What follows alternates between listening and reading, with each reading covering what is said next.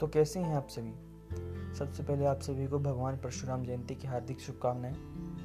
आइए बढ़ते हैं आगे आप, आपकी अपनी भाषा हिंदी में एक छोटी सी कविता के साथ जिसका शीर्षक है मैं राम बनाने आया हूँ।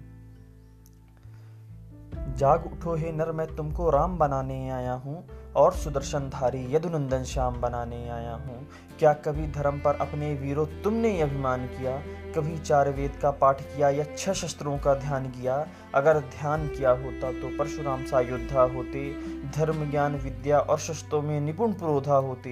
रामायण लज्जित है, क्या मुँह दिखलाए गीता को? जब हनुमान ले जाए बूटी राजकुमारी सीता को शब्दों में, जब साधु मारे जाए स्वार्थ सिद्धि के धंधों में, जाग उठो हे नर, मैं तुमको राम बनाने आया हूँ और सुदर्शन धारी यदुनंदन श्याम बनाने आया हूँ, और सुदर्शन धारी यदुनंदन श्याम बनाने आया हूँ।